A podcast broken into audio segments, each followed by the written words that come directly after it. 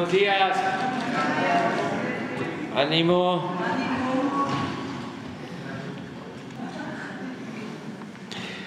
Bueno, vamos a, informar. Eh, hoy jueves vamos a estar por la tarde en la ceremonia de clausura de los festejos por los 200 años de la creación del heroico colegio militar. Esto va a ser a las 4 de la tarde en eh, Tlalpan, allá donde está el colegio. Y eh, vamos a, informar el día, el día de hoy. Ayer estuvimos en Acapulco, vamos avanzando en todo el plan de reconstrucción. La semana que viene, que vamos a regresar después de esa otra visita, eh, vamos a informar también de los avances que se llevan en eh, todos los asuntos, en todas las necesidades que, se están atendiendo, pero hay alrededor de 40 mil servidores públicos, civiles y militares, y se está avanzando. Ayer ya empezó a entregarse el apoyo a las familias para limpieza y esto va a mantenerse hasta el día 7 y a partir de ahí se empiezan a entregar ya los fondos para la construcción y reconstrucción de las viviendas. No ha faltado el alimento, el agua, hay seguridad, se está regresando a la normalidad poco a poco, se está avanzando, ya hay más abasto de agua, estamos a punto de em, lograr que se tenga el abasto de agua de antes del huracán, lo que se tenía antes del huracán, que no significaba que hubiese agua en todo Acapulco, había tandeo, pero sí se está avanzando. En el caso de eh, sistema eléctrico, se ha avanzado muchísimo, ahí sí ya prácticamente, bueno, en eh, restablecimiento de toda la energía eléctrica está al 100 eh, y muy cerca de lograrse que tengan conectividad todas las viviendas y hay como un 68% de eh, la energía que se consumía antes del huracán, 68%, porque obviamente eh, hoteles y otros negocios todavía no han podido eh, pues, levantarse, rehabilitarse y no tienen energía eléctrica, pero vamos avanzando. También sigue la búsqueda de desaparecidos. la Marina tiene un operativo en toda la bahía, embarcaciones que se hundieron. Hay 31 personas, la mayoría se piensa están en el mar eh, y se sigue con buzos, con un operativo especial en la búsqueda. Sobre todo esto vamos a estar informando. Desde luego a los familiares de las víctimas, los que perdieron la vida, los familiares de desaparecidos, se les está atendiendo, ellos están participando junto con eh, la Marina, la Armada, en la búsqueda de sus familiares. Esto también es importante que se conozca. Ayer se entregaron apoyos a 32 mil familias para limpieza. Hoy se va a repetir, se va a llegar a la misma cantidad, así hasta el día 7. Estamos hablando de 250 mil familias que se están atendiendo y vamos eh, a que Diego Prieto, el doctor antropólogo Diego Prieto, nos hable sobre el salvamento arqueológico del tren Maya, que es, y luego abrimos para preguntas y respuestas. Bien, muchas gracias, presidente, eh, compañeras y compañeros de los medios de comunicación y quienes nos siguen en las transmisiones de televisión y redes. Eh, como ustedes saben, el proyecto Tren Maya involucra dos vertientes de trabajo arqueológico muy importantes. Una de ellas es el salvamento arqueológico, es decir, la recuperación de materiales e información muy valiosa para poder recuperar la memoria, el conocimiento de las culturas y civilizaciones que florecieron en este territorio, fundamentalmente adscritas al tronco civilizatorio maya. En este caso, seguimos trabajando en, eh, sobre todo, las tareas de análisis y laboratorio, pero también en los tramos 5, 6 y 7, por eso ven que se mueven los números, todavía estamos recuperando material, todavía estamos eh, en campo trabajando en excavaciones que acompañan las obras complementarias, toda vez que ya el trabajo en la troncal, en la vía, ya ha concluido. Hemos recuperado 58.044 elementos de carácter inmueble, información y materiales que nos hablan de unidades habitacionales, caminos blancos o SACB, em, también áreas residenciales, eh, cimentaciones, plazas, edificios, templos, una gran cantidad de componentes construidos que eh, nos dan cuenta de la gran densidad poblacional que alcanzó eh, la nación maya en todo este territorio. Hemos recuperado 1.407.983 fragmentos de cerámica, todos ellos con referencia geográfica, todos ellos con información digitalizada que nos dan una muy valiosa información para el conocimiento de las corrientes migratorias, las distintas poblaciones que se van desarrollando, los intercambios y los estilos, sobre todo en materia de material o de elementos de cerámica. 1936 bienes muebles de diferente carácter, no solo material cerámico, también metates o molcajetes, elementos pétreos, figurillas y por supuesto también herramientas de piedra eh, de diferente carácter, navajas, puntas de flecha, en fin. 1.476 de estas eh, piezas, o sea, de los 1.936 bienes muebles, 1.476 están en proceso de restauración para poder incluirse en los diferentes museos, los museos de sitio, los museos comunitarios que se están eh, instrumentando en toda la ruta. 669 enterramientos humanos, que tienen eh, muy valiosa información porque nos hablan de lo que se refiere a la veneración de los difuntos, lo que se refiere a las prácticas funerarias, lo que se refiere también muchas veces a las enfermedades y el tipo de trabajo que desarrollaron las poblaciones que se, se manifiestan a través de estos enterramientos y 2.252 rasgos naturales asociados a la presencia de grupos humanos en el territorio. Por otro lado, la otra vertiente es el programa de mejoramiento de zonas arqueológicas.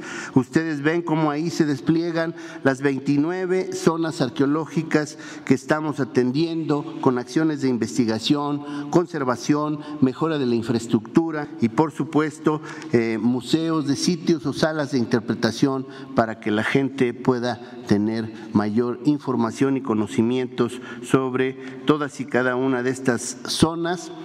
Eh, estamos eh, construyendo ocho nuevos museos eh, que ahí aparecen referidos y un espacio cultural en el Ateneo Peninsular de Mérida.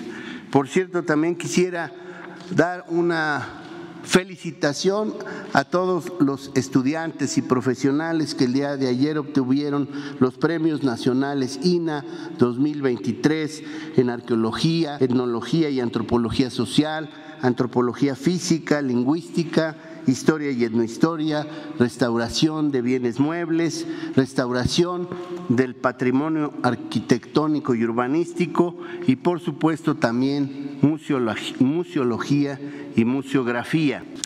También como lo solemos hacer en cada una de estas presentaciones, quisiera presentarles la que sigue, por favor, una muestra de algunos hallazgos relevantes que vamos recuperando.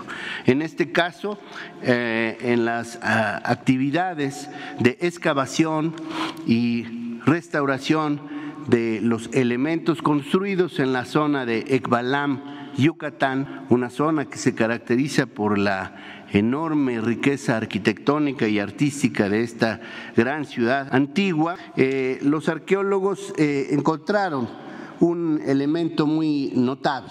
Ustedes saben que los mayas tenían unos depósitos de agua que se denominan en maya chultún. Son depósitos que tienen forma de campana, que tienen una entrada reducida y tienen una cámara interior de dimensiones importantes para acumular el agua. Pero en este caso, este chultún dejó de ser utilizado como tal por alguna razón que habremos de investigar y se constituyó como un elemento funerario, como una especie de tumba de tiro o de cámara funeraria. Y a su interior encontramos eh, este altar que pueden ustedes observar, una piedra circular a manera de altar, sobre la cual se encontró una olla, dentro de lo cual había otra olla fragmentada y una serie de elementos de este, piedra obsidiana. Eh, junto a este altar se encontraron dos individuos, un entierro primario de una mujer en posición de decúbito ventral, es decir, acostada boca abajo, que fue enterrada con una ligera capa de tierra y encima de la cual se localizaron los restos de un entierro secundario, es decir, los restos movidos de otro sitio de un individuo muy probablemente de sexo masculino. Como ven ustedes, pues es un hallazgo interesante. Ahí encuentran ustedes el diagrama, el corte del chultún que tiene en su parte inferior tres metros de diámetro, la boca es de alrededor de 54 centímetros de diámetro y tiene un poco menos de tres metros de altura. Felicitamos entonces el trabajo de nuestras colegas eh, y colegas eh, arqueólogos Leticia Vargas, Víctor Castillo, Gilberto Zulmay, Isidro Che, que trabajan en las excavaciones la investigación y el cuidado de la zona arqueológica de Tzna en Yucatán. Y como siempre solemos hacer, vamos a presentar un video de una de las zonas atendidas en el Promesa, Tren Maya, Tzna. Adelante.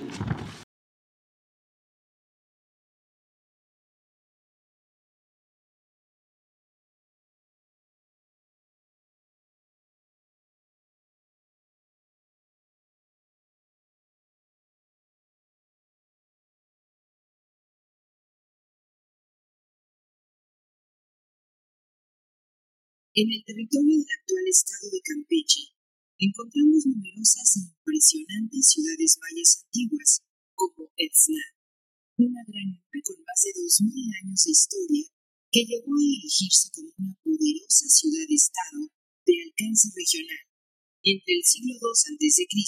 y el siglo XII de nuestra era.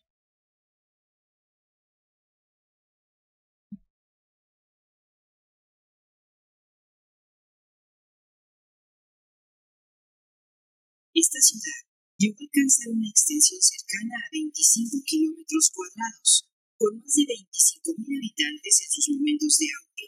Se desconoce su nombre para la época clásica, pero el actual parece provenir de sus últimos años de ocupación, en el periodo llamado postclásico, cuando fue conocida como Itzna, palabra maya chontal, que significa casa o lugar de los Itzaes, que al paso del tiempo derivó en Itzna.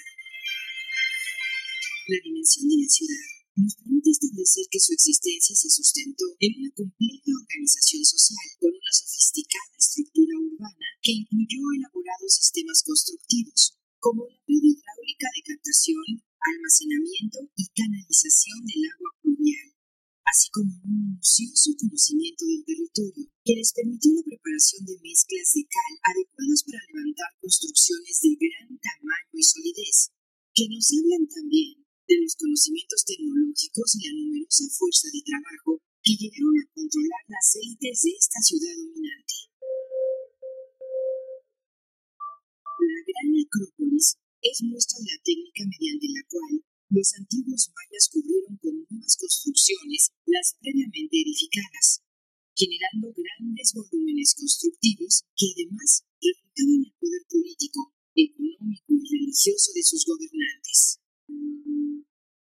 De entre las pirámides más sobresalientes de Etzna, destaca el edificio de los cinco pisos, cuyos niveles corresponden de origen a un basamento piramidal que siglos más tarde fue cubierto con otras estructuras cuyos cuartos abovedados lo proyectan como un edificio único en su tipo, con una base de 80 metros por lado, con una altura que lo proyecta como una de las mayores elevaciones en el valle de Etzna.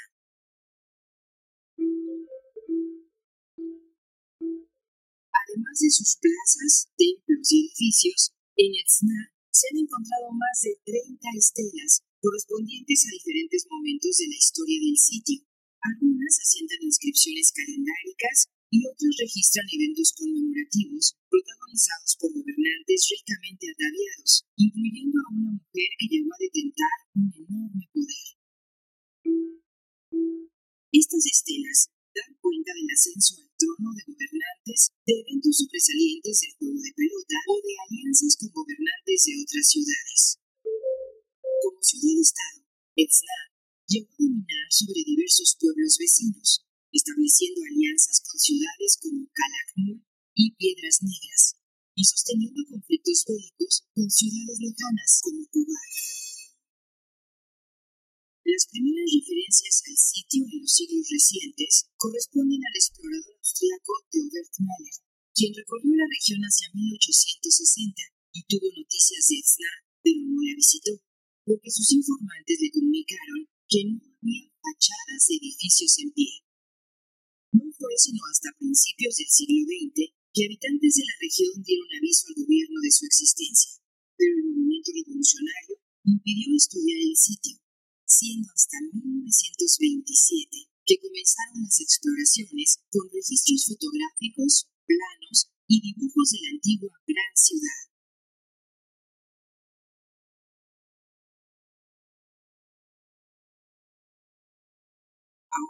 Con el programa de mejoramiento de zonas arqueológicas Promesa Tren Maya, hemos ampliado la investigación y conservación de estructuras de diverso carácter, función y temporalidad, como la 414 y la 512, la escalinata jeroglífica, el Nojoshná, los Sateo y el juego de pelota.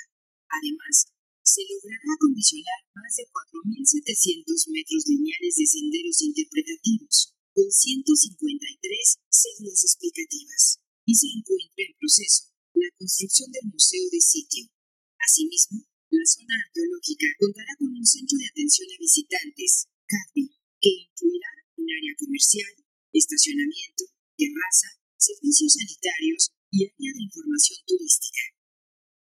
De esta manera, ETSNA se prepara para la inauguración del Tren Maya, y se proyecta como estandarte de la identidad y el orgullo de pertenencia de los mayas que hacen oír su voz en la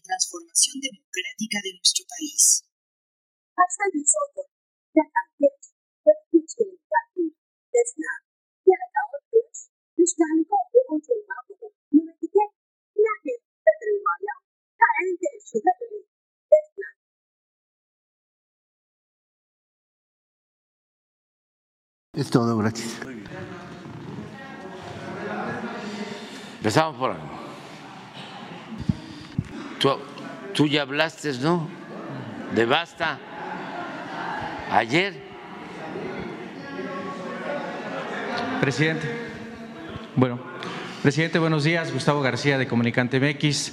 Presidente, definitivamente un tema que tenemos que preguntar el día de ayer fue rechazada su primer terna en el Senado, de acuerdo a la ley usted tiene derecho a mandar una segunda terna, pero sí le quiero preguntar eh, ¿qué es, cuál es la opinión de lo que al parecer ya se avecinaba, usted lo había dicho aquí, eh, la oposición pues prácticamente hizo valer su fuerza y Moreno y sus aliados pues les hizo falta pocos votos prácticamente para que esto fuera aceptado. Presidente, su opinión sobre esto y si ya tiene, preguntarle si ya tiene lista la siguiente terna. Bueno, pues este, así es el procedimiento. Eh, se envía una terna y se necesita tener mayoría calificada para elegir, en este caso, a la ministra que va a la Suprema Corte de Justicia. Mayoría calificada pues es eh, más que la mayoría simple, no es la mitad más un voto. En este caso creo que de 128 pues se requieren como 76. Ah, 96. Sí, eh, es mayoría calificada de acuerdo a los que están presentes. Entonces, este, creo que les faltaron a la que obtuvo más votos cinco o seis, sí. Este, eh, sí, fueron 60. 68 y son 70, eran 75 la. 68 y eran 75. Los que, sí. Entonces el procedimiento, si hay este eh, rechazo o no se logra, creo que no es la palabra correcta lo de rechazo, si no se logra tener mayoría calificada, este, hay que volver a enviar eh, la terna. Con algunos cambios, pueden ir eh, hasta dos de los que ya se presentaron y cambia uno. O puede pueden ir puede ir uno y cambiar dos o pueden cambiar los tres este, entonces creo que hoy mismo ya enviamos la nueva terna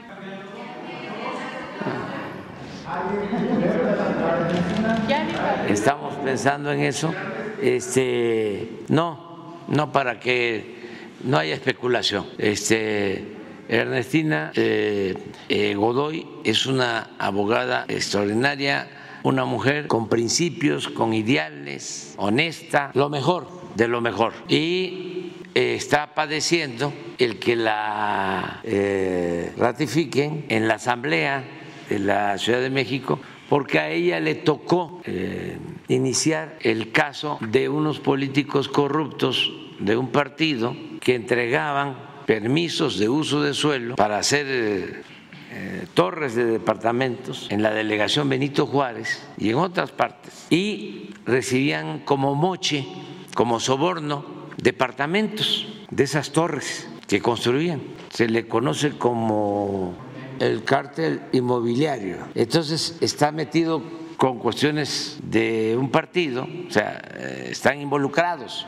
Y a ella le tocó eh, denunciarlos y abrir eh, las carpetas de investigación. Entonces, ese partido, en venganza, hablando en plata, ¿no? O quieren que sea como antes, ¿no? Ya, este, ¿cómo se hacía antes? Es este, tienen sus diferencias eh, en la Asamblea, eh, pero esperemos que lleguen a un acuerdo, que haga un enjuague. Así era antes. No, hay que hablar con la verdad. Eso es lo que nos va a permitir el seguir limpiando de corrupción nuestro país, purificando la vida pública. Entonces ese partido que tiene votos, pues impide igual que se tenga mayoría calificada, porque Ernestina Godoy sí cuenta con la mayoría, pero no con la mayoría calificada por ese bloqueo. Mi opinión ante estas cosas es que no se negocie nada, que no se trance, nada más es dejarlo de manifiesto. ¿Por qué no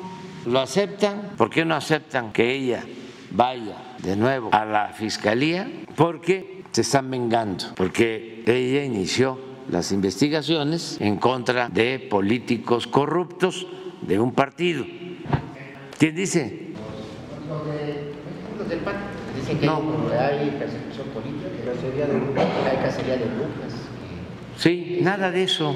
Son corruptos, ¿sí? está demostrado engañaron mucho a, la gente de que eran gentes de bien, así como son los conservadores, hipócritas, gente decente, y se dedicaron a robar, se corrompieron por completo en esa delegación, que siempre les han dado la confianza a ese partido, siempre. Ya les he platicado de que nunca se ha ganado eh, esa delegación. Nunca ha ganado la oposición, nunca. Eh, estuvimos a punto de ganar. Yo he ganado ahí en la presidencial, pero la delegación no. Estuvimos a punto en una ocasión porque se fueron también de paseo a un mundial a Brasil, no sé dónde, ¿no?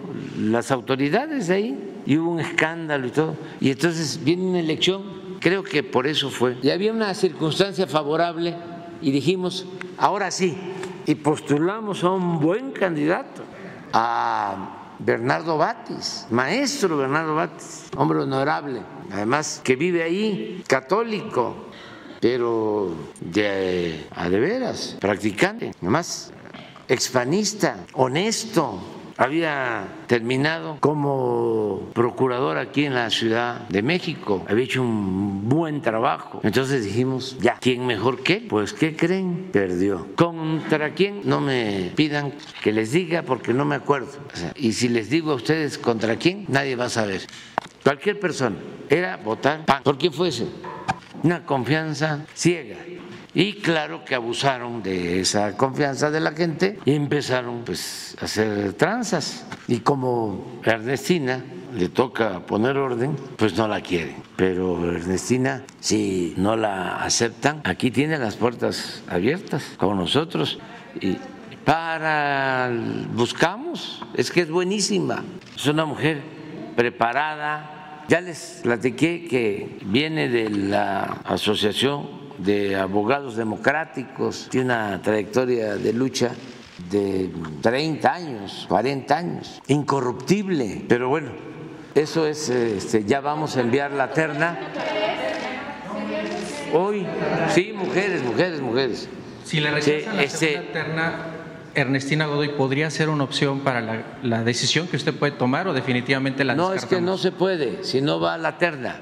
Tiene que ser este, una de las que vaya a la terna. Ya me tocaría a mí este, decidir. De acuerdo. Sí, mujeres. Sí, deseo mujeres. Sí, este, es que no pueden ser las tres, tiene que haber un cambio, creo. ¿Mande? hizo el cambio nada más de nombres. O sea, el primer orden de relación está, eh, está abierta. Podría ser en ese caso la consejera para cambiar el orden, eso también lo puede hacer. Sí, pero lo estoy viendo mejor para este que se den algunos cambios. ya me están sopeando. Este, ¿mm? ¿Usted quiere decidir? No, no quiero que decida la Corte, este, eh, el Senado. No, pues entonces sí, sí, sí, pero ojalá y decidan ahí, o sea que este, que, pues que se pongan de acuerdo. ¿no? O sea, bueno, vamos adelante. De acuerdo. Mi segunda pregunta, presidente, y tiene Ya que ver- mañana, se- mañana les digo. Presidente, mi segunda pregunta tiene que ver justamente con eso. En este momento, el Poder Legislativo a nivel federal, con la elección de la terna para la vacante que está en la Suprema Corte en la Ciudad de México, van a decidir si Ernestina Godoy sigue o no sigue. Y ayer en Nuevo León también el Congreso sesionó justamente para elegir al gobernador interino, de acuerdo a, lo que marca la ley, le corresponde al Congreso elegir a este gobernador interino. Se eligió al vicefiscal, Luis Enrique Orozco. Desafortunadamente vimos imágenes de aparentemente un grupo de porros, así lo marcó Dante Delgado, el dirigente de Movimiento Ciudadano, pero pues ya en la noche se reveló que estos porros pues eran gente de Movimiento Ciudadano. El propio gobernador Samuel García ayer emitió un video eh, acusando que nuevamente el PRI y el PAN se quieren hacer de- del Congreso y sobre todo en este caso de la gobernatura. Presidente, opinión referente a esta decisión que tomó el Congreso de allá de Nuevo León, ¿usted está de acuerdo en que se respeten estas decisiones que por ley marca que al Congreso le tocaba elegir al, gobernador interino? ¿Cuál es su opinión, presidente? Pues es eh, un- una confrontación que viene de tiempo atrás. Se han puesto de acuerdo ahí, el PRI y el PAN, para oponerse al gobernador Samuel García, de tiempo atrás, incluso en la elección también de el fiscal. Tuvieron diferencias. Y ahora igual por esto de el interino Ojalá y resuelvan sus diferencias, pero sí existe esta confrontación. No, no, porque pues tengo que esperar, hay que esperar eh, que termina esto. Este, no sé si se tenga que acudir también a instancias este, judiciales, si proceden amparos, recursos. O sea, hay que esperarnos, hay que esperarnos. Pero sí este, hay esta confrontación. Y está sucediendo algo que es bueno también que se sepa, ¿no? Porque si no, se quedan solo en las columnas y en la opinión de la llamada clase política ¿no? y en algunos sectores de clase media. Hay mucho encono, eh, mucho coraje, enojo en contra de Samuel, porque eh, los que apoyan a otra candidata, Claudio X González, a él sí lo puedo mencionar, este, y un sector del conservadurismo se piensan dueños de la clase media se han este, querido apoderar de la clase media, como si los integrantes de la clase media fuesen borregos. Y no es así. Entonces, ellos, en su imaginación, creen que eh, el movimiento de transformación cuenta con el pueblo, con el pueblo raso, pero que ellos tienen a la clase media. Entonces, cuando surge una candidatura también atractiva para la clase media, según este pensamiento, se inconforman porque sienten que se meten a los terrenos que ellos piensan manejar de manera exclusiva. Están totalmente equivocados. Es el problema de Claudio X González que no saben de política, son neófitos en política. No se puede actuar así, con ese pensamiento corporativo. La clase media está con nosotros, la clase popular es el movimiento de transformación. Luego entonces, si no se suman todos a nuestra estrategia, a nuestra candidatura, pues son esquiroles y enemigos. Me recuerda guardadas las proporciones, lo que pasó cuando el movimiento eh, maderista, que nunca le perdonaron a Madero, de que representaba o tenía como origen pertenecer a los de arriba y se enfrentó a Porfirio Díaz, que era el representante de la oligarquía. Hasta su abuelo le escribía a Porfirio Díaz diciéndole, don Evaristo se llama Madero, diciéndole a Porfirio Díaz de que estaban muy apenados en la familia porque este muchacho, Francisco, se atrevía a desafiar a un gobierno tan decente como el de Porfirio Díaz. Hasta le decía, imagínense cómo estará mi nieto, que es hasta espiritista. Estamos muy apenados en la familia. Y los que más se ensañaron en Gustavo que fue un crimen horrendo y cruel, y en el mismo Francisco, fueron los de su clase, los fifís.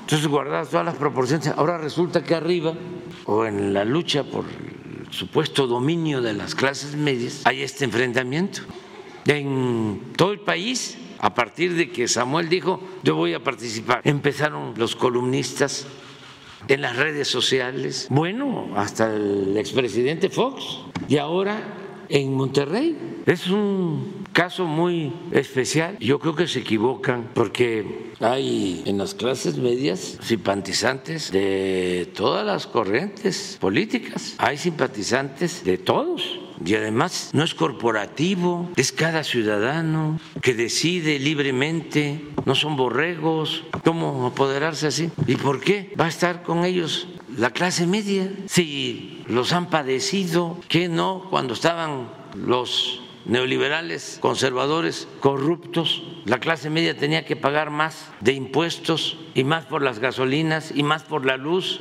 y no había crecimiento y no había trabajo y los salarios estaban por los suelos o ya se olvidaron los gasolinazos. ¿Cómo van a estar a favor de ellos? Pero esa es una mentalidad ¿no? que existe. Pues este Claudio, eh, hijo, hasta se disgustó con Samuel. Entonces, somos libres. ¿Por qué tenemos que enojarnos y eh, querer que todos piensen como nosotros. Dejen a la gente que se manifieste con libertad. Pues eso es lo que está sucediendo en, el fondo. Yo les comentaba que en la pasada elección, desesperados también, los que se sentían dueños de México, van a decirle al presidente Peña que quite a MIT para que quede Anaya. Y luego ya que no les funciona, van a decirle que van a quitar ellos a Naya para que quede MIT, porque lo que no querían era que nosotros ganáramos. Y luego ofrecen también la candidatura a otros, como si los partidos fuesen este, pues, sus instrumentos, sus franquicias. Lamentable, pero así es. Entonces, es solo para que la gente tenga más información porque si no, no se este, sabe ¿no? por qué le eh, sacan cosas a Samuel, por qué ofenden a la esposa, porque es eso, es un enojo. ¿Mande? Sí, o sea, sí, pero este, pero es porque ¿cómo vienes tú a meterte si este este es nuestro terreno en vez de sumarte? Porque lo que hay que eh, hacer es unirnos en contra del dictador, del populista, del que está destruyendo a México. Eso es esa es la opinión de los conservadores de arriba y de los publicistas y voceros y este, intelectuales orgánicos, pero hay que esperar la opinión de la gente. El pueblo es el que decide, el pueblo es el que manda y que todos participen, que le devuelvan la cuenta del Face a Fox, que no haya censura, que todo el mundo este, se exprese, se manifieste. Nada más que pues que haya respeto, que no haya groserías, insultos, ni mucho menos agresiones físicas. Finalmente, presidente, usted recientemente visitó Baja California, estuvo ahí en diferentes municipios, Tecate, Ensenada, playas de Rosarito, en Tijuana. Se dice mucho de Baja California, se dice mucho de Tijuana.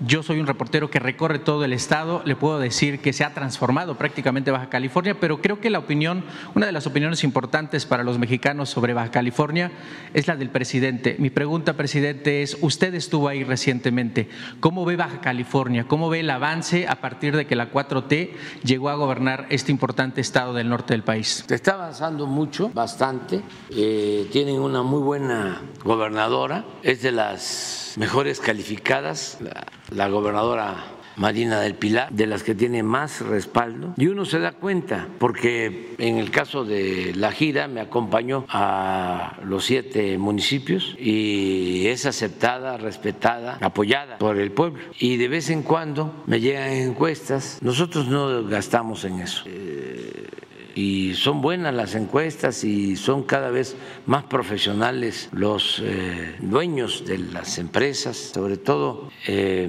no, no cucharean, no este, hacen trampa. Antes era más este, socorrido el que pagaba la encuesta, ¿no? Aparecía en las nubes. Este, ahora no, ahora ah, este, lo constatamos, por ejemplo, eh, en las cinco encuestadoras que decidieron sobre la dirección del movimiento de transformación, pues distintas propuestas por los interesados en que se hicieran bien las cosas y, coincidieron, no hubo diferencias sustanciales. Entonces, están bien las empresas encuestadoras. Entonces me llega a mí, bueno, pero nosotros no tenemos para gastar en eso. Yo nada más tengo una referencia. Hoy, por ejemplo, este, sale, eh, también es así de, este, de violín, porque me, la, me la pasan, pero sí me sirve de referencia. ¿Por qué no la pones cómo vamos con relación a otros gobernantes. No le podemos ganar a, Modi, al primer ministro de la India, a ver si está por ahí. Sale los jueves, a ver si ya salió. la, la, publican como a las seis de la mañana. Y este, pero me llegan de todos lados y veo que ella está bien, bien calificada, bien posicionada y la estamos ayudando y la vamos a seguir apoyando en el caso de Baja California. Ahí el problema principal es la inseguridad, es decir, tenemos que aplicarnos más eh, el Estado y nosotros para garantizar la seguridad. Se ha avanzado, pero esa es una asignatura pendiente. Pero lo demás, baste decirles que es el segundo Estado que más redujo la pobreza en el país, de acuerdo al INEGI primero Chiapas y segundo Baja California. Y participan muchos. Este, ha habido pues algunas diferencias que son también naturales y propias del el noble oficio de la política, algunas diferencias con Jaime Bonilla, que es una muy buena persona, eh, que nos ayudó mucho, que es fundadora de nuestro movimiento al que le tenemos este, mucho respeto, pero han habido algunas diferencias. Yo espero que todo eso se resuelva, que este, se concilien todos, ¿no? porque además el pueblo lo merece, el pueblo de Baja California. Es un pueblo trabajador, luchón, mucha gente ha llegado de otros estados y han salido adelante. Ahora que estuvimos, me dio mucho gusto ir a San Felipe, el nuevo municipio, que están desarrollando ese nuevo municipio que antes pertenecía a Mexicali. Eh, San Quintín está creciendo, pero de manera impresionante. Eh, se está buscando, qué bien que me acuerdo, de que los jornaleros de San Quintín que están inscritos en el Seguro Social tengan eh, créditos para vivienda. Quedó en estar, yo creo que ya fue el director del Infonavit, porque les estaban solicitando escrituras de sus terrenos para poderles dar los créditos. Y pues hay muchos asentamientos irregulares. Los trabajadores jornaleros no tienen estas escrituras, tienen su posesión, ya son dueños porque tienen años viviendo, pero hace falta un plan de regularización que les entreguen sus escrituras y que al mismo tiempo se busque un mecanismo para que tengan sus créditos para construir sus viviendas, eh, en el caso de, San Quintín. Y en todo, todo, todo el Estado. Pasé por la rumorosa cada vez que paso, eh, grabo algo, un video. Ahora acaban de inaugurar, el día que pasé, inauguraron un caballo blanco. Yo creo que todos conocen la historia del caballo blanco es eh, una composición de José Alfredo Jiménez y habla de la rumorosa y del caballo blanco. Y era eh, que iba en un carro José Alfredo y pues creo que salió de, de, Guadalajara, así lo dice el corrizo. Y ya cuando iba por la rumorosa ya pues me imagino que se le iba calentando mucho. Este eh, apenas, ¿no? Y atravesó la rumorosa. Sí llegó hasta Tijuana y por eso en la rumorosa pusieron un caballo blanco hace poco en recuerdo de José Alfredo y del corrido. Además es una zona bellísima. La rumorosa es de los paisajes más bellos del mundo. Más ahí dos o tres cosas que este, no deberían de haberse puesto. Tenían que haberle buscado por otro lado el acueducto que atraviesa y últimamente unos ventiladores de estos para generar energía eólica que tenían que haberlos puesto en otros lados porque es una contaminación visual, una zona bellísima. Ahora hay que andar buscando que no salga el ventilador, que no salga el tubo para este, estar ahí en el paisaje, que es bellísimo, como todo México, como todo México. Miren, así estamos, seguimos en segundo. Y estamos así. Este, claro que ah, esto aplica para todos, que es telefónica. Y mm, la gente que no tiene teléfono eh, nos apoya más. Por eso ahí hay que subirle un poquito. Sí, así nos mantenemos, este, ya con eso tenemos, sí, sí, que así este, continúe. Pero eh, lo que es un fenómeno es lo de, lo de moda, siempre está arriba. Y me da también mucho gusto que está creciendo eh, Lula y así están las cosas. Esta sale cada semana, los jueves, es eh, de Estados Unidos, es una empresa. Pero felicidades de que estás aquí. Muy buenos días, presidente. Félix Acosta, Islas de Relax 104.5, FM Noticias. Una pregunta y una, un agradecimiento. Preguntarle cómo se siente usted a estas alturas de su gobierno. ¿Triste, contento, feliz, satisfecho? ¿Cómo se siente usted y por qué?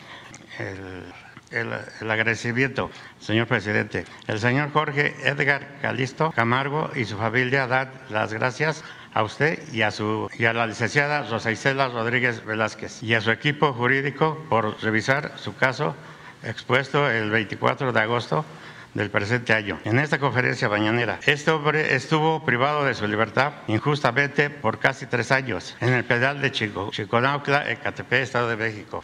Gracias a sus intervenciones para que revisara a detalle la carpeta de investigación, la Fiscalía General de Justicia del Estado de México, a cargo del, fiscal general José Luis Cervantes Martínez, el fiscal central de gobierno, de, eh, central de género Lilcia Samantha García Espinosa, de, de, Montero, y el fiscal de feminicidios, doctor Eri Solís Salgado. Hicieron la revisión exhaustiva de dicha carpeta así como las pruebas oportunas por su abogada maestra Jenny Hernández Rodríguez, quien se percataron que, que sí existían anomalías, inconsistencias, irregularidades así como las acciones ilegales y antijurídicas. Por lo anterior, la, la, jueza Karen Reyes Guadarrama, en audiencia celebrada el día 3 de octubre del año en curso, abrió el debate escuchando las partes involucradas y en un acto de reivindicación, justicia, la Fiscalía General de Justicia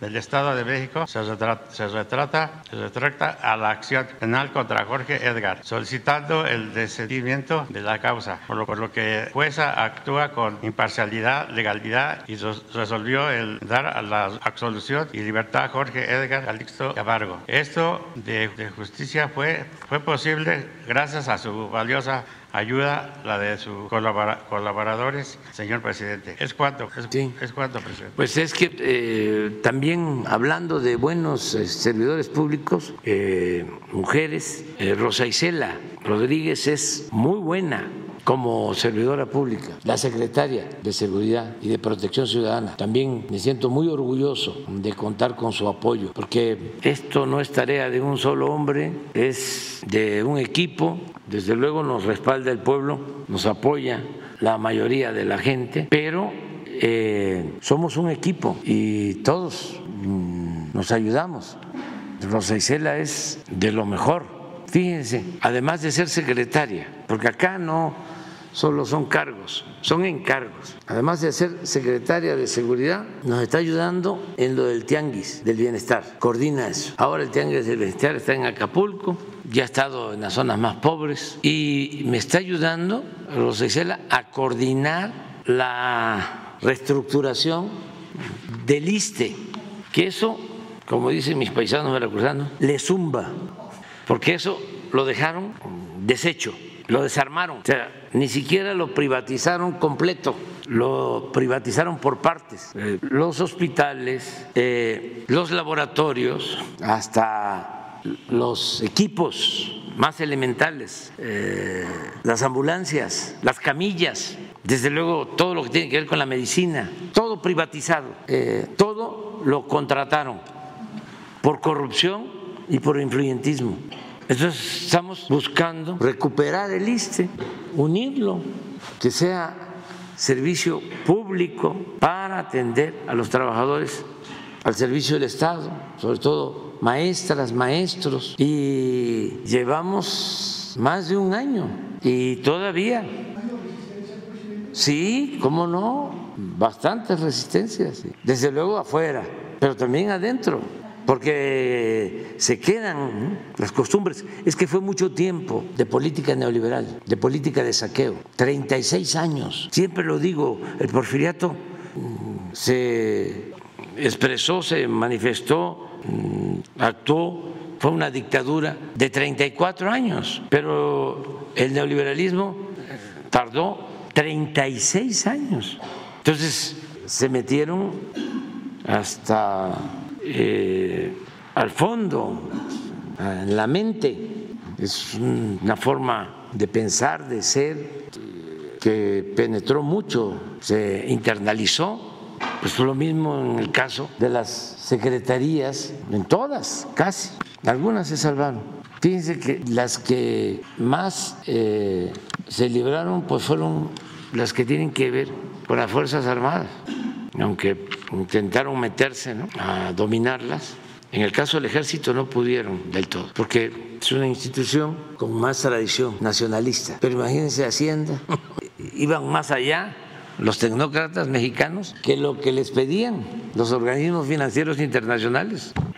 Convertían las recetas que enviaban desde el extranjero en ideología no, los sindicatos pues continuaron igual, no hubo democracia sindical, al contrario, en el periodo neoliberal eh, acabaron con el sindicato más democrático que existía, que era el SME, se esmeraron en destruirlo. Ese sindicato era el único nacional que elegía a sus dirigentes con voto libre y lo acabaron. No se avanzó tampoco en eso. Y ya no hablemos del ejido, lo privatizaron, buscaron desaparecerlo, nada más que los campesinos mantuvieron en muchas partes y todavía la defensa de sus tierras y siguieron reuniéndose en la asamblea una vez al mes, el primer domingo del mes, el segundo domingo del mes, el último domingo del mes, asamblea ejidal, y ahí tomaban decisiones y sigue pasando. Pero el propósito era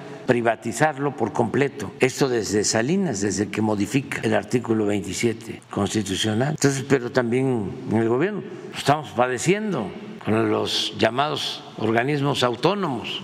Todo eso lo crearon.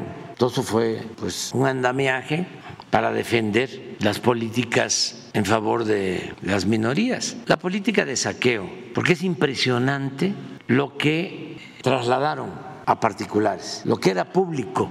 Salinas, no sé, creo que en un año, un poco más, pero fue como a razón de 15 días por banco, los fue entregando, todos los bancos. Eh, todas las empresas públicas, empresas de comunicaciones, empresas que tenían que ver con la industria, los eh, ingenios azucareros, las fábricas automotrices, todo Ciudad Sagún era público, las minas, luego los ferrocarriles, los aeropuertos, los puertos, todo. Y ahora que sale lo de Argentina, pues algunos este, se sorprenden, ¿no?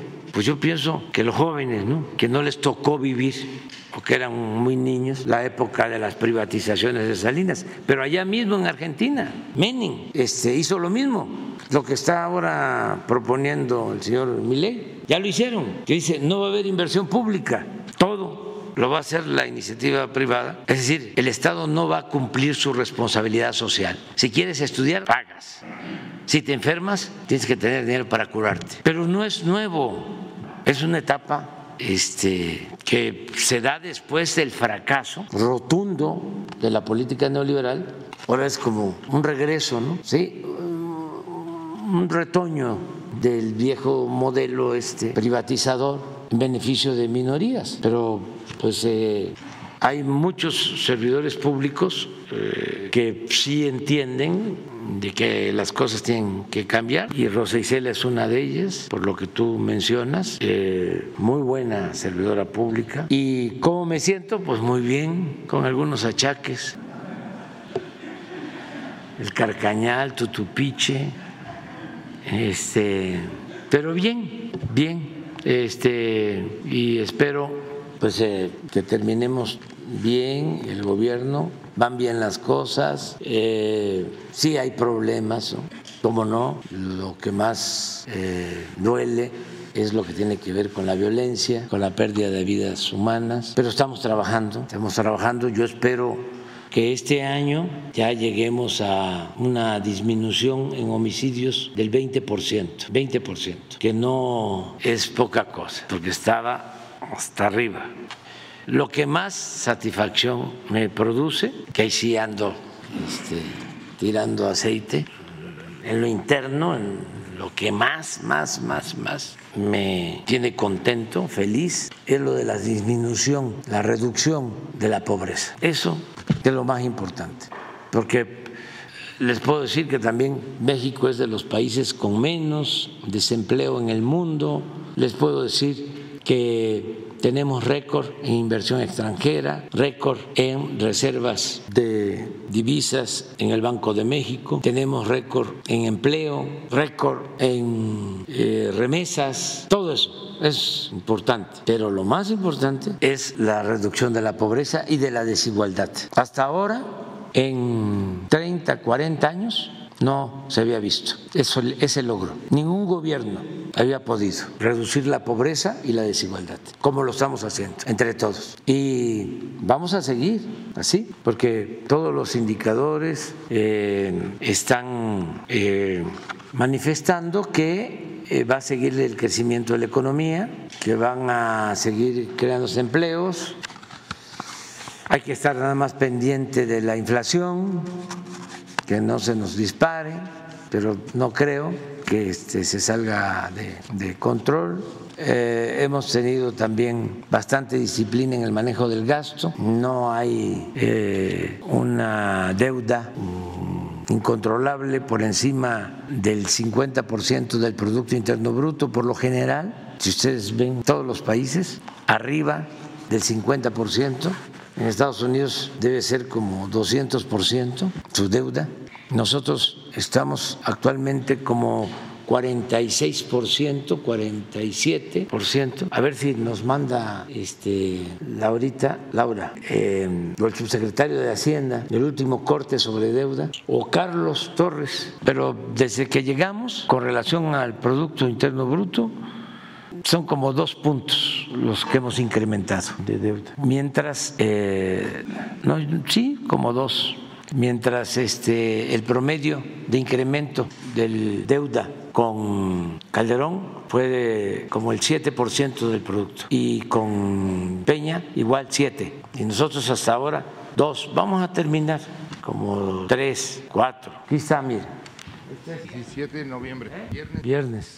Esta es la deuda en billones de pesos. Si la pasamos a, bueno, aquí lo vamos a ver. Y este es el- el- los eh, billones del PIB, o sea, todo lo que significa el ingreso del país. 17 de noviembre, 14.6 billones de deuda, de un PIB de 32 billones. Esto significa 45.8 del PIB. ¿Cómo la encontramos? En el 18, 43.6 para 45.8, 2.2 arriba, con este tipo de cambio. Y la proyección que se tiene es que va a aumentar a 46, ¿sí, no? 46.5, vamos a cerrar así y cerraríamos con 48.8. Estos son proyecciones de los de Hacienda que siempre son bastante realistas, más de la cuenta y se cubren, pero va a ser menos. Pero aún siendo esto, si lo ven, esta es deuda de acuerdo al PIB. Fox 28.2, 35.6. Aquí el aumento, aquí no hubo aumento, pero aquí sí 7.4 del PIB. Con Peña Nieto 8 puntos y nosotros van a ser 5.2. Si es este. ¿Qué significa? Que con relación a Calderón y a Peña, pues nos quedan más de dos puntos del PIB. Cada punto del PIB son 300 mil millones. O sea, nos quedan como poco más de 600 mil millones disponibles. Entonces, esto, esto va bien, no tenemos ningún problema. Y en cuanto a incremento nominal, lo mismo, 78%, 79, 59. Y incremento real es mejor. Fox 7, Calderón 37, 37 Peña y 19 nosotros. Y no quiero, no quiero eh, mencionar de que se nos cayó 18 puntos la economía con la pandemia. Pero si esto lo ven, manejo de deuda, y lo comparan con cualquier país del mundo, van a ver por qué el manejo de la economía es reconocido a nivel mundial, por todos el manejo de nuestra economía. Esto es macroeconomía, estas son variables macroeconómicas que nos han permitido estabilidad, eh, pues que llegue la inversión, que haya confianza, que tengamos un peso fortalecido como no se había visto en 50 años. Esto es muy importante. Ah, pero lo más importante de todo es el que se ha reducido la pobreza, que le ha ido bien a los de abajo. Le ha ido bien a todos, pero mejor proporcionalmente a los pobres. Dile a Carlos que te mande nada más la Carlos Torres la gráfica última sobre reducción de pobreza, no la alargada, sino la que la que tiene la última, Carlos Torres del Coneval y si tiene la des- desigualdad también. Es con datos del INEGI. Si mandan o no. No, Carlos Torres tiene. Vamos a seguir adelante. Tú, tú, va primero ahí. ¿Eh?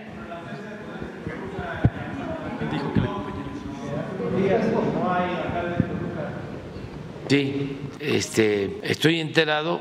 eh, ayer hubo un cateo que se llevó a cabo y está la Fiscalía del Estado de México actuando que también, hablando de buenos funcionarios, servidores públicos, es eh, bueno el trabajo que hace la Fiscalía del Estado de México. Ya ven cómo hay fiscales que no cumplen. Afortunadamente no es la mayoría ¿eh? de los fiscales estatales, o todavía se les sigue llamando procuradores. No, fiscales. Fiscales. Y hay la fiscalía. Sí. No, No, no, no he hablado con ella, pero sí les corresponde y eh, están atendiendo muy bien las cosas. Miren esto, como ya no ven las mañaneras los conservadores, no hay ningún problema, lo podemos poner, que no se enojan tanto, ya no lo ven. Esto es lo más importante de todo.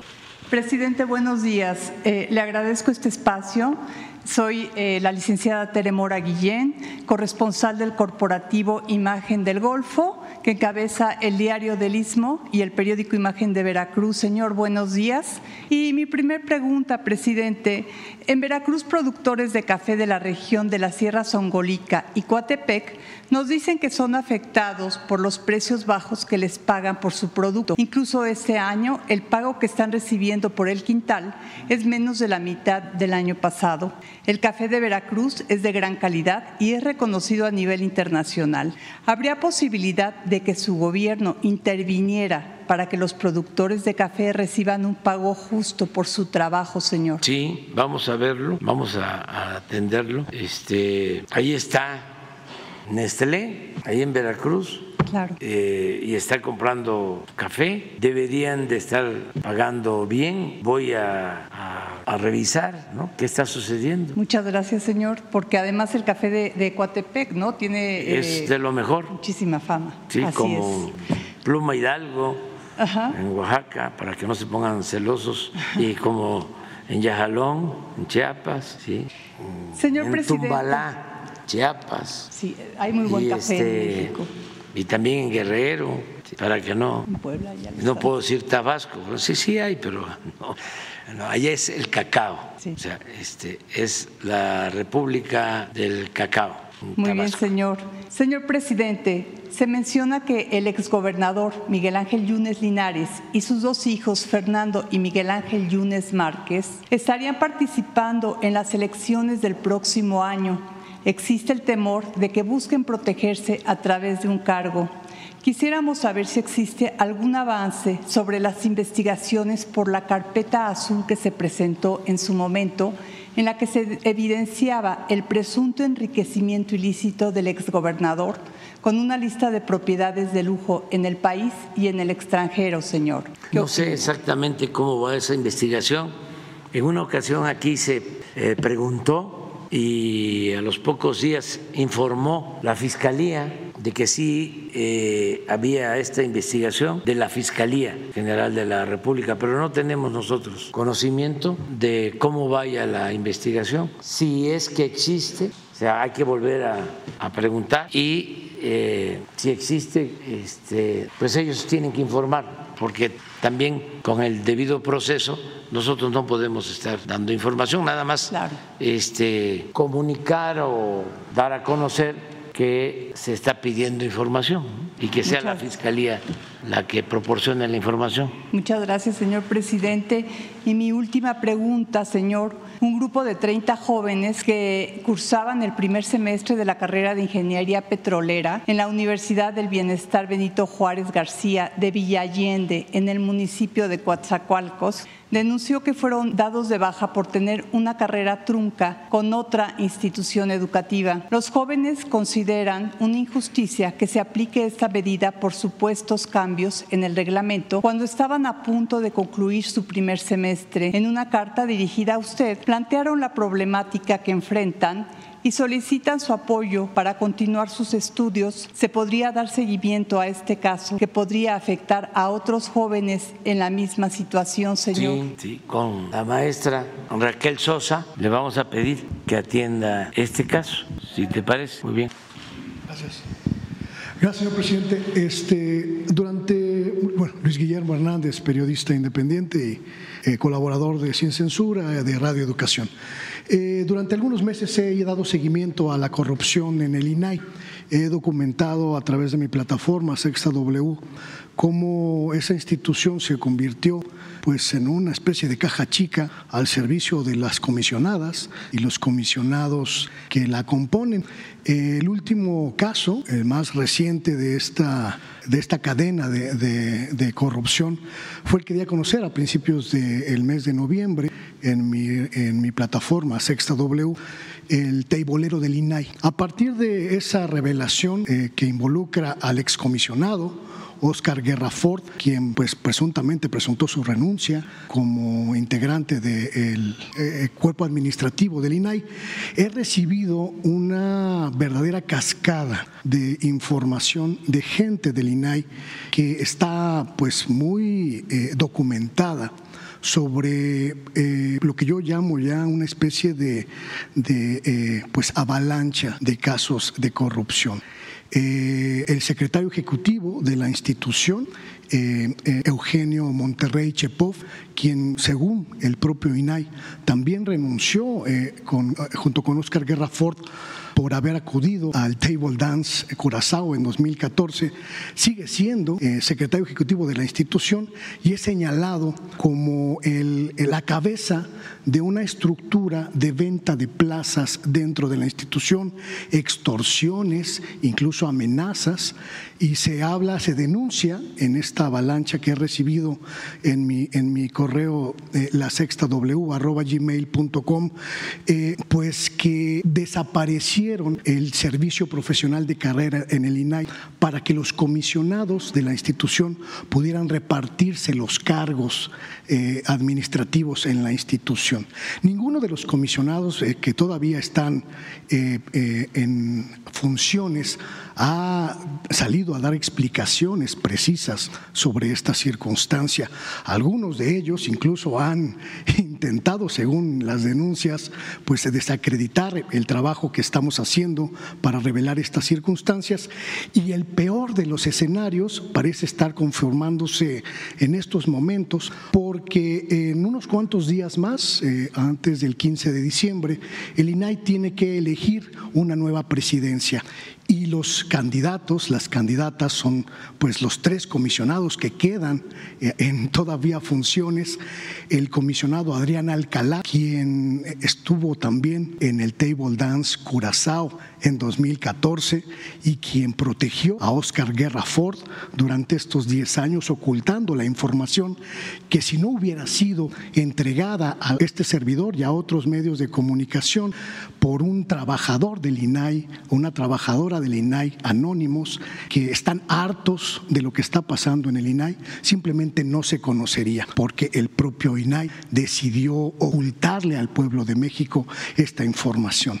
Adrián Alcalá no solo no ha renunciado a su cargo, a pesar de este hecho flagrante de corrupción, sino que quiere ser presidente del INAI a partir del 15 de diciembre. Otra comisionada, Julieta del Río, también quiere ser presidenta del INAI, pero está documentado, de acuerdo con esta avalancha que le comento de documentación que me ha llegado, pues que utiliza la institución para sus fines eh, personales. Se montó una verdadera estructura faraónica para su servicio y para sus proyectos políticos personales. Y la tercera comisionada en funciones, Josefina, no recuerdo su apellido, pues es también involucrada en esta red de protección a la corrupción interna dentro del INAI. Y la pregunta, señor presidente, en este escenario que usted ya ha conocido y que usted ha planteado es, ¿qué institución puede investigar lo que está ocurriendo en el Instituto Nacional de Transparencia, Acceso a la Información y Protección de Datos Públicos del país? ¿Alguna fiscalía? ¿Alguna eh, eh, eh, auditoría? ¿La Secretaría de la Función Pública?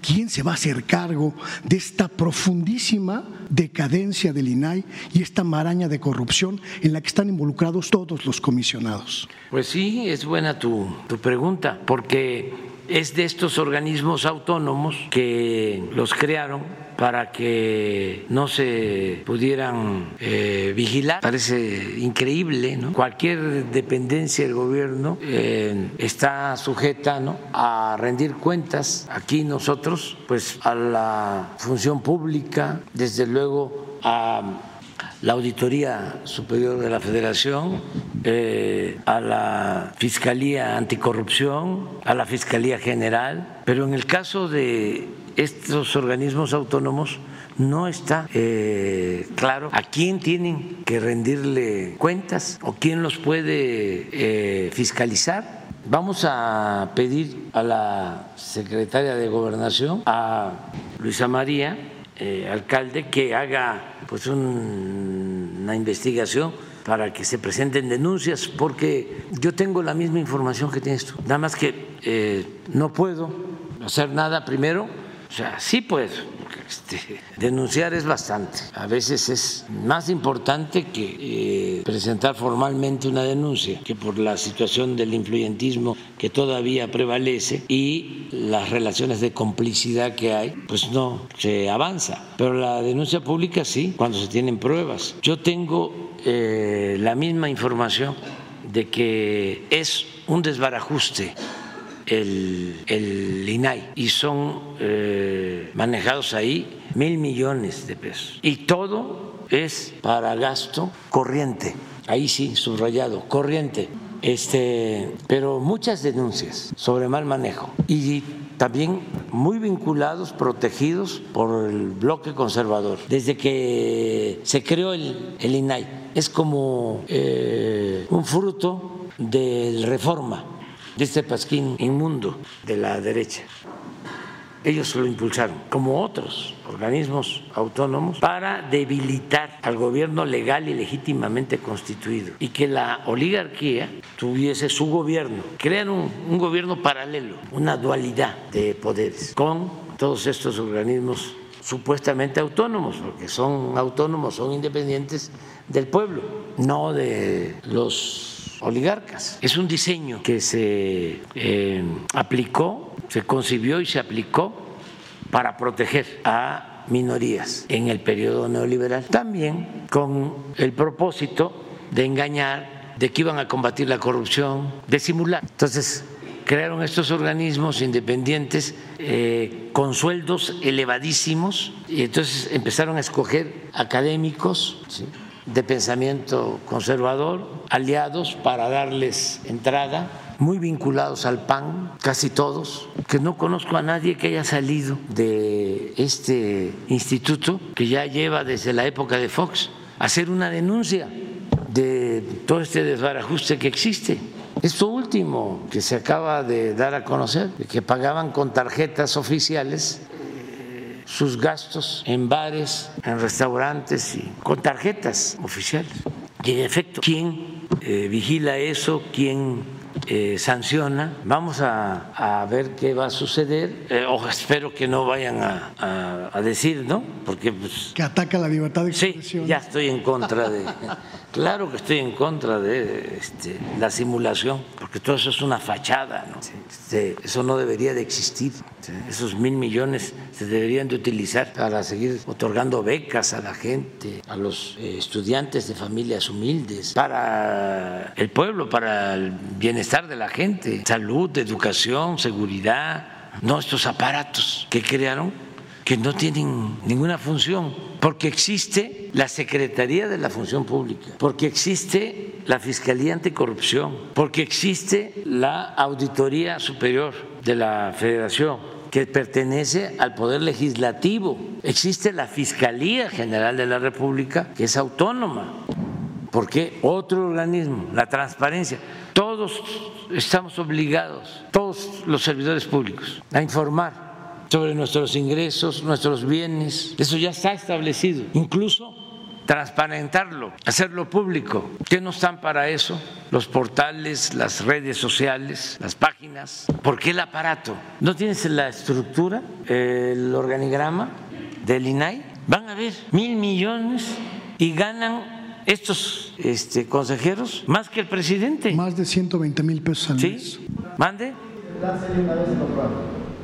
¿Por qué no incluye el plan C? Si se menciona esto, lo que menciona la compañera de. A lo mejor sí, a lo mejor sí, pero antes de que yo termine, que yo envíe una iniciativa, ¿sí? Porque también este, eh, es responsabilidad de todos y va a ayudar mucho, aunque este, no se apruebe, pero que cuando menos que quede constancia de que lo hicimos. O sea, una, una, una especie de reforma administrativa ante las nuevas circunstancias. Ya una vez que se demostró que todos estos organismos pantallas no sirven, son improductivos, onerosos. Miren toda esta, esta estructura.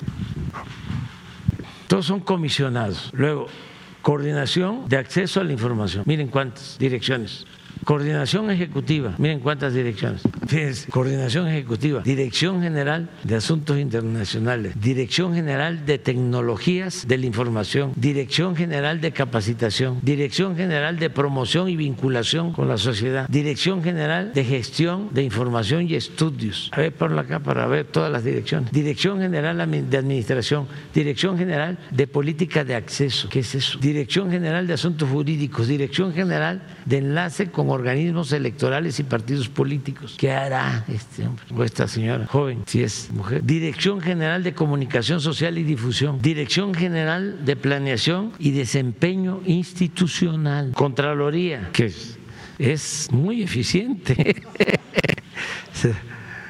está al tanto de todo, se da cuenta de todo. Dirección General de Evaluación, Dirección General de Enlace con Autoridades Laborales sindicatos, personas físicas y morales, Dirección General de Enlace con organismos, este ya lo mencioné, no, no, Dirección General de Gobierno Abierto y Transparencia, Dirección General de Enlace con sujetos obligados de los poderes legislativo y judicial, Dirección General de Enlace con sujetos obligados de la Administración Pública Centralizada, Dirección General de Enlace con organismos públicos autónomos, empresas para estatales, entidades financieras, fondos y fideicomisos, Dirección General de Prevención y Autorregulación, Dirección General de Investigación y Verificación, Dirección General de Protección de Derechos y Sanción, Dirección General de Normatividad y Consulta, Dirección General Técnica, Seguimiento y Normatividad, Dirección General de Vinculación, Coordinación y Colaboración con entidades federativas, Dirección General de Atención al Pleno, Dirección General de Cumplimientos y Responsabilidades. ¿Le entendiste, primo hermano? Ah, esto fue lo que crearon. ¿Tiene algo que ver con ustedes que me están viendo, que me están escuchando? Nada. Y todos con buenos sueldos. Y eliminaron el servicio público de carrera para que todas esas direcciones se las repartan entre los comisionados y a cada, a cada quien le tocan tantas direcciones para sus cuates. Pura dirección. ¿Cómo? El INA solo tiene una dirección. El INA solo tiene una dirección general, el INA. Pero tienen miles de arqueólogos. Son ¿eh? mil trabajadores. Sí, que están allí en campo, eh, en territorio. Todo esto es escritorio, todo es escritorio. Estos llegan, con todo respeto lo digo, nueve, diez de la mañana. ¿Eh? Se van a las dos, tres. Si regresan es de cinco a siete. Si no se van al table. Eso yo no sé, pero digo, este, sábado y domingo trabajan. No. No trabajan. ¿Mm? Lo que se gasta este, haciendo la cuenta son cuatro millones y medio eh, sí. se gasta salario. Pero si vemos, vemos los otros autónomos, están iguales. Entonces, ¿qué cosa era esto en el fondo? Maiceo. Es que al momento de crear todo esto, además de tener protección, porque en vez de transparentar, guardaban, ocultaban la información que no le convenía a los que se sentían dueños de México y para cumplir esa función de simuladores, pues les tenían que pagar bien a todos. Con Calderón creció el aparato administrativo, crearon direcciones generales de las juntas, o sea, por todos lados, y entonces el presupuesto se lo tragaban en el mismo gobierno, no le llegaba a la gente, el gobierno estaba eh, ensimismado, era un gobierno mantenido, y no puedo decir bueno para nada, porque sí servían de tapadera. Pero vamos a investigar a ver quién, a quién le corresponde. Gracias, señor presidente. En la segunda pregunta, este, quiero regresar otra vez a, la petición que le hice anteriormente, una pregunta fuera del contexto informativo eh, actual. Durante su gobierno, eh, usted eh, recibió una histórica embestida de los medios de comunicación. Prácticamente ningún gobierno mexicano del último siglo fue tan atacado por el conjunto de medios tradicionales como fue su gobierno. Esto comenzó, de acuerdo con la documentación que he, analizado, esto comenzó con la tragedia de Tlahuelilpan, si usted la recuerda muy bien. Eh, los medios de comunicación aprovecharon esa circunstancia para crear una suerte de eh, psicosis colectiva con el desabasto de gasolinas y a partir de ahí eh, los medios de comunicación en conglomerado fueron pues eh, uno de los principales adversarios de su gobierno, en algunos casos el principal adversario, toda vez que la derecha perdió pues el poder y con esto también la capacidad de influencia en una buena parte de las estructuras del poder. En algún momento, señor presidente, usted pensó o sintió que podían eh, deponerlo, estos ataques mediáticos. Recuerdo, por ejemplo, en la pandemia, cómo se convirtieron en el factor decisivo para la desinformación general en el país y en algunos casos, cuando usted enfermó, pues prácticamente, en algunos casos hasta lo, ya lo estaban cafeteando. ¿Usted sintió, pensó en algún momento que esta embestida mediática podía terminar con su caída como presidente? No, no, porque eh, la clave está, y esto es para los jóvenes, en apoyarse en el pueblo.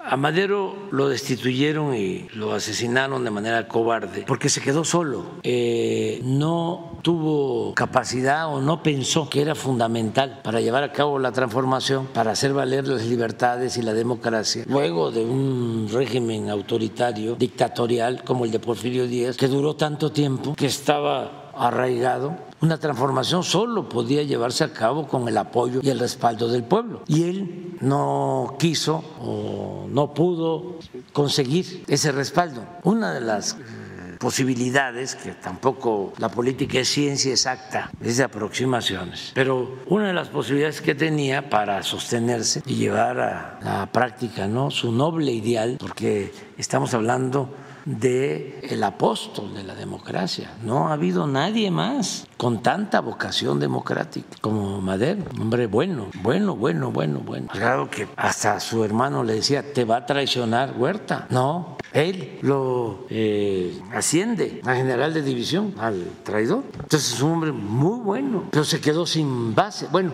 la única posibilidad que tenía era la alianza con el zapatismo. Y al principio, al inicio, llevaban muy buena relación. Y todo parecía que se iba a lograr el acuerdo, porque también, aún siendo eh, el hacendado y con una visión distinta a la que se tiene en el sur sureste sobre la tierra comunal, en el norte se piensa más en la propiedad privada, sur sureste eh, la tierra es de uso comunal, social. A veces no se entiende esto, porque el uso comunal de la tierra viene de la época prehispánica. Pero sí él estaba de acuerdo en restituir a los pueblos de las tierras que les habían arrebatado los hacendados. Eso lo escribe en el plan de San Luis, cuando convoca al pueblo a tomar las armas. El artículo tercero se hace ese compromiso. Incluso en su libro, La sucesión presidencial, él se manifiesta en contra del despojo de las tierras a los pueblos yaquis, pero no logra el acuerdo con los campesinos, que en ese entonces era la mayoría, pero tampoco logra acuerdo con trabajadores, hace cosas en favor de los trabajadores, incrementa el salario, eh, permite lo de las organizaciones sindicales. En su, duró 15 meses como presidente, muy poco, eh, pero no pudo.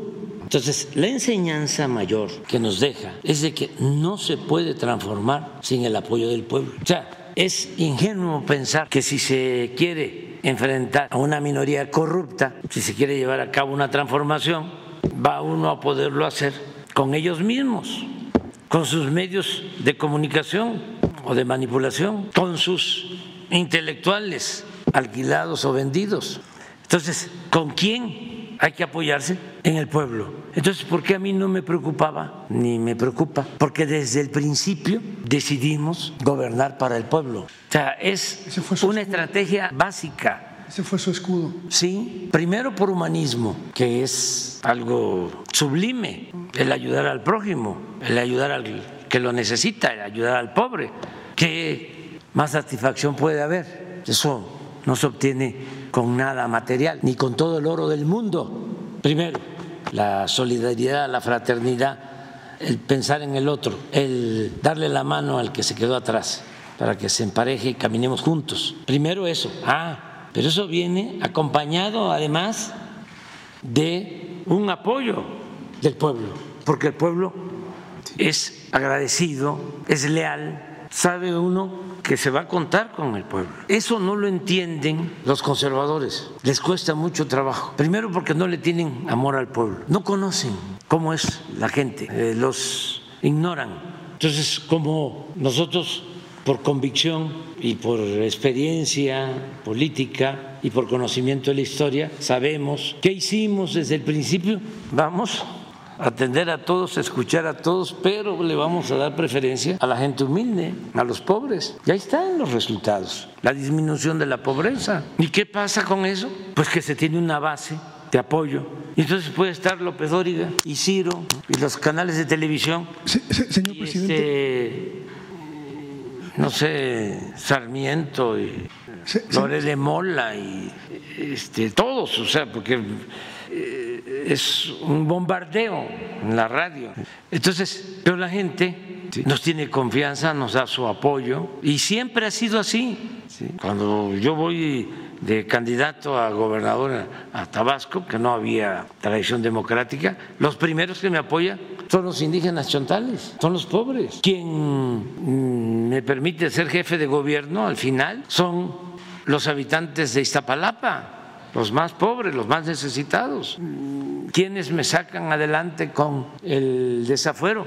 La mayoría del pueblo, los pobres. O estaban ahí empresarios o habían medios de comunicación. No, eso es en contra, todos, con excepciones honrosas. Quienes a pesar de la guerra sucia del 2006 votan por nosotros y nos llevan al triunfo, aunque este, no nos hayan respetado eh, el que ganamos. Me dijo un campesino, que siempre me da risa recordarlo, me dijo, este, ganaste, pero no saliste. este, pues los de abajo siempre, y los sectores de clase media, porque no solo los pobres, hay muchos sectores de clase media, los jóvenes, ahora en la elección anterior, muchísimos jóvenes con nosotros, ahora jóvenes, niños, voy eh, a los pueblos y me da muchísimo gusto este, cómo quieren los niños eh, estar conmigo, pero es el pueblo. De ahí que podamos resistir y que nunca haya pensado en que puedan este, derrotarnos. Y eso eh, que sirva también de ejemplo hacia adelante, que no se piense que la política se hace arriba, en la cúpula, no, la política se hace abajo, en el territorio, con la gente, respetando al pueblo. Señor presidente, recuerdo que al principio de su sexenio usted habló de un consejo asesor que integraban algunos de los principales dueños de los medios de comunicación, como Ricardo Salinas Pliego de TV Azteca, Olegario Vázquez Raña de Excelsior y Grupo Imagen, que se convirtieron en los medios que principalmente lo atacaron y atacaron a su gobierno. No todos y tampoco este, en exceso. No, tengo que decir, agradecer a nuestros adversarios de que no han sido extremistas, porque también hay que ver las cosas como son. No es eh, una simulación, no fue un cambio de gobierno, es un cambio de régimen. Es pacífico, nos conviene a todos, pero es profundo. Es radical. Casi una revolución. Sí, es una revolución pacífica, una revolución de las conciencias y una transformación que está arrancando de raíz, busca arrancar de raíz la corrupción y los privilegios. Y eso no es cualquier cosa. A veces hay revoluciones este, armadas y la gente sigue pensando igual y al poco tiempo, al poco tiempo, por traiciones de los que encabezan esas revoluciones, se retrocede. Se los dejo de tarea. Piénsenle cuántas revoluciones en los últimos tiempos, con tantos sacrificios, pero también ahí hay una enseñanza. Lo más importante es la toma de conciencia de la mayoría del pueblo, para que no sea una vanguardia, para que no sea un grupo nada más el que dirija y esa vanguardia en una circunstancia logre una transformación o esa revolución triunfe, pero con un pueblo que no adquirió conciencia, que fue nada más, repito, una dirección. Y de repente esos dirigentes revolucionarios se corrompen, no resisten las tentaciones del poder y ahí vemos todos estos retrocesos lamentables, que es cuando se dice, ¿y para qué? tanto sufrimiento, incluso muertos, sacrificios, sí, este, no avanzamos. Entonces, por eso es importantísima la revolución de las conciencias, eh, el que podamos debatir, sobre todo, garantizar el derecho a la información, confiar en el pueblo, que tiene siempre un juicio y un instinto certero. Eso es lo que se está haciendo y se está avanzando y desde luego hay que formar, formar, formar, formar a los jóvenes para que eh, tengan capacidad con ideales, con principios de resistir todas las tentaciones del poder. Dicen que el poder corrompe, tiende a corromper y el poder absoluto corrompe absolutamente. Y se dice también que el poder atonta a los inteligentes y a los tontos, y hay otra palabra pero no la puedo decir los vuelve locos. A los inteligentes los atonta y a los tontos los vuelve locos. Cuando no hay principios, cuando no hay ideales. Si a veces, aún con ideales, con principios, gente formada en la lucha, que padeció de represión, de cárcel, se cansan y en el último tramo de su vida claudican hay muchos casos así. Dices, pero ¿cómo? Pues sí, se cansó de ser como era. Y hay otros casos, también por eso no se tiene que ser maniqueo, porque esto no es de buenos y malos. Hay casos de gente que viene de una formación conservadora y la realidad lo cambia. Siempre me gusta poner de ejemplo el caso de Monseñor Romero, Arnulfo Romero, del Salvador. Era un obispo conservador y ante la pobreza, las injusticias, la represión del autoritarismo, va adquiriendo conciencia y se pone del lado del pueblo, abiertamente del lado del pueblo, al grado que cometen la felonía, la canallada de asesinarlo en plena misa. Ahora es santo en El Salvador. No hay ningún otro personaje más importante que Monseñor Romero. Es un santo. Pero venía de la derecha. Hubo el caso que hablábamos de Madero, de Hacendado, más revolucionario. Imagínense lo que es eh, un día, junto con otros, elaborar un manifiesto para llamar al pueblo de México a tomar las armas en contra de la dictadura de Porfirio Díaz, que hasta le ponen ahí el 20 de noviembre a las 6 de la tarde. Pero se necesita tener arrojo, carácter, aplomo. Es cabeza, corazón y carácter. O el libertador Simón Bolívar también, hacendado con su maestro, también Simón, ¿no? Rodríguez, que se va a estudiar a Europa y viene a América, a nuestra América, a defender a nuestros pueblos, a liberarlos. No, por eso pues eh, hay que eh, juzgar hasta que la gente se retire de la vida pública o hasta que uno se muera. Y ahí viene el juicio de la historia. Y no van a estar todos de acuerdo, nunca. Pero lo más importante de todo es que uno esté pues en paz con nuestra conciencia, con el tribunal de nuestra conciencia. Pero si no, no pensé, y fíjate que no fue lo de Tlahualil, que dolió mucho, es lo que más me ha dolido de todo. Y vaya que sufrimos mucho con, con lo de la pandemia del COVID donde duermo, ahí no está tan cerca, pero se escuchan las ambulancias. Llegaba yo a dormirme y el sonido de las ambulancias. Y al día siguiente la información de fallecidos. Y en la tarde otra reunión, día y noche. Eso fue muy doloroso, mucho, muy doloroso para todos. Pues mucho dolor y este, no había más que este, enfrentar esta difícil realidad que fue pues algo que afectó mundialmente, pero fue muy duro. Pero lo personal, lo de Tlahualilo fue dolorosísimo porque estaba vinculado, o sea, no es un asunto de pandemia mundial, sino es algo vinculado a corrupción, a descomposición, descomposición social. Entonces fue mucho, muy, muy, duro todo eso, vivir eh, esa situación.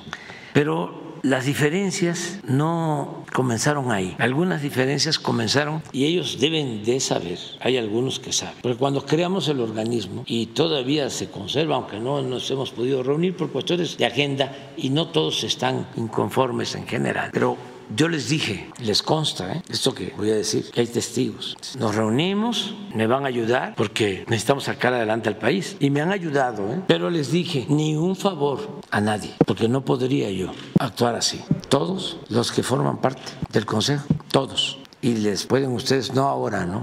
Pasando el tiempo, preguntar si es cierto o no. Entonces, no sé que, ¿cómo si yo te ayudé? porque tú no me correspondes, es que no era ese el acuerdo. Y todos han ayudado, todos, y la verdad, estoy muy agradecido con el sector empresarial, con los comerciantes este, pequeños, medianos y grandes. Ahora con lo de la inflación, los grandes centros comerciales se han portado muy bien. Ahora con lo de Acapulco nos respetaron los precios de las canastas de 24 productos básicos que estamos entregando y se han portado a la altura. Chedraui, Soriana. Con Soriana teníamos un problema, porque ¿se acuerdan de las tarjetas Soriana? Este, cuando la campaña del licenciado Peña, ¿sí? Pues no, ya, ya, no, y, y están en los primeros lugares con Chedraui y todos, todos, todos eh, ayudando. Walmart, hablé con el presidente del Consejo de Walmart, que es una familia muy exitosa, que también este, han mostrado su interés en ayudar siempre. Pero cuando hablé con el presidente, debían como 12, 15 mil millones de pesos y se pusieron al corriente. Y ahora nos están ayudando con lo de la canasta. Entonces no hay problema. Con los banqueros no hay problema en general, pero son otras condiciones, es otro el trato, son otras reglas, y ellos han ido aceptando de que ya no nos convenía a nadie, que dañaba al pueblo, dañaba a México, y al final también terminaba dañándolos a ellos la corrupción que reinaba, que imperaba. No tendríamos la paz, la tranquilidad que tenemos ahora. Porque si hay injusticias, si hay corrupción, hay conflictos. Hay algunos insensatos, diría don Jesús Silva Gerso, que sostienen que fue bueno el gobierno de Porfirio Díaz. Y el mismo don Jesús decía, si hubiese sido bueno, no hubiese habido revolución. Y es cierto, por eso no funciona el modelo neoliberal o neoporfirista, porque solo está diseñado para beneficio de una minoría. Entonces, ¿qué produce eso? Inconformidad, resentimientos, inestabilidad, violencia. La paz es fruto de la justicia. Entonces, lo mejor es, vamos a distribuir el ingreso. No es quitarle al de arriba, es darle al de abajo. Es lo que digo, arriba los de abajo, arriba los de abajo, que no significa abajo los de arriba, sino es abajo los privilegios. Y si se termina con los privilegios, se termina con la corrupción, van para arriba los de abajo, sin que vayan para abajo los de arriba. Eso es lo que se está haciendo y está funcionando. Y así vamos a continuar. Bueno, y nos da mucho gusto estar aquí. Mañana nos vamos a inaugurar el aeropuerto. Van a ver. Todos. Nos, eh, ahí está. vamos a dejárselo a, a Jesús. ¿Eh?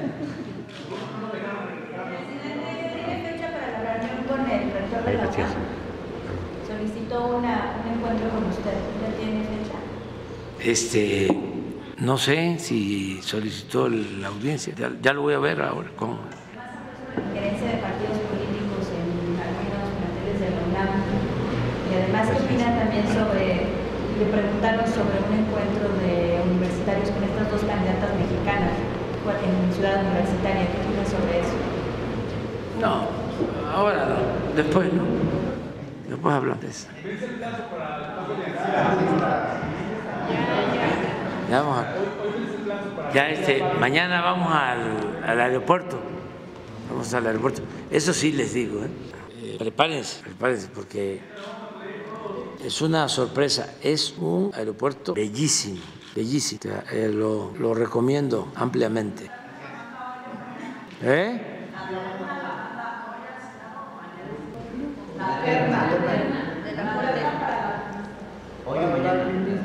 Es posible que hoy, dep- depende de, tengo que ir al colegio militar, pero ahora en la mañana a ver si se puede. Vamos a desayunar. Es mentira que es mentira eso de que, que está mal el café con pan, ¿eh?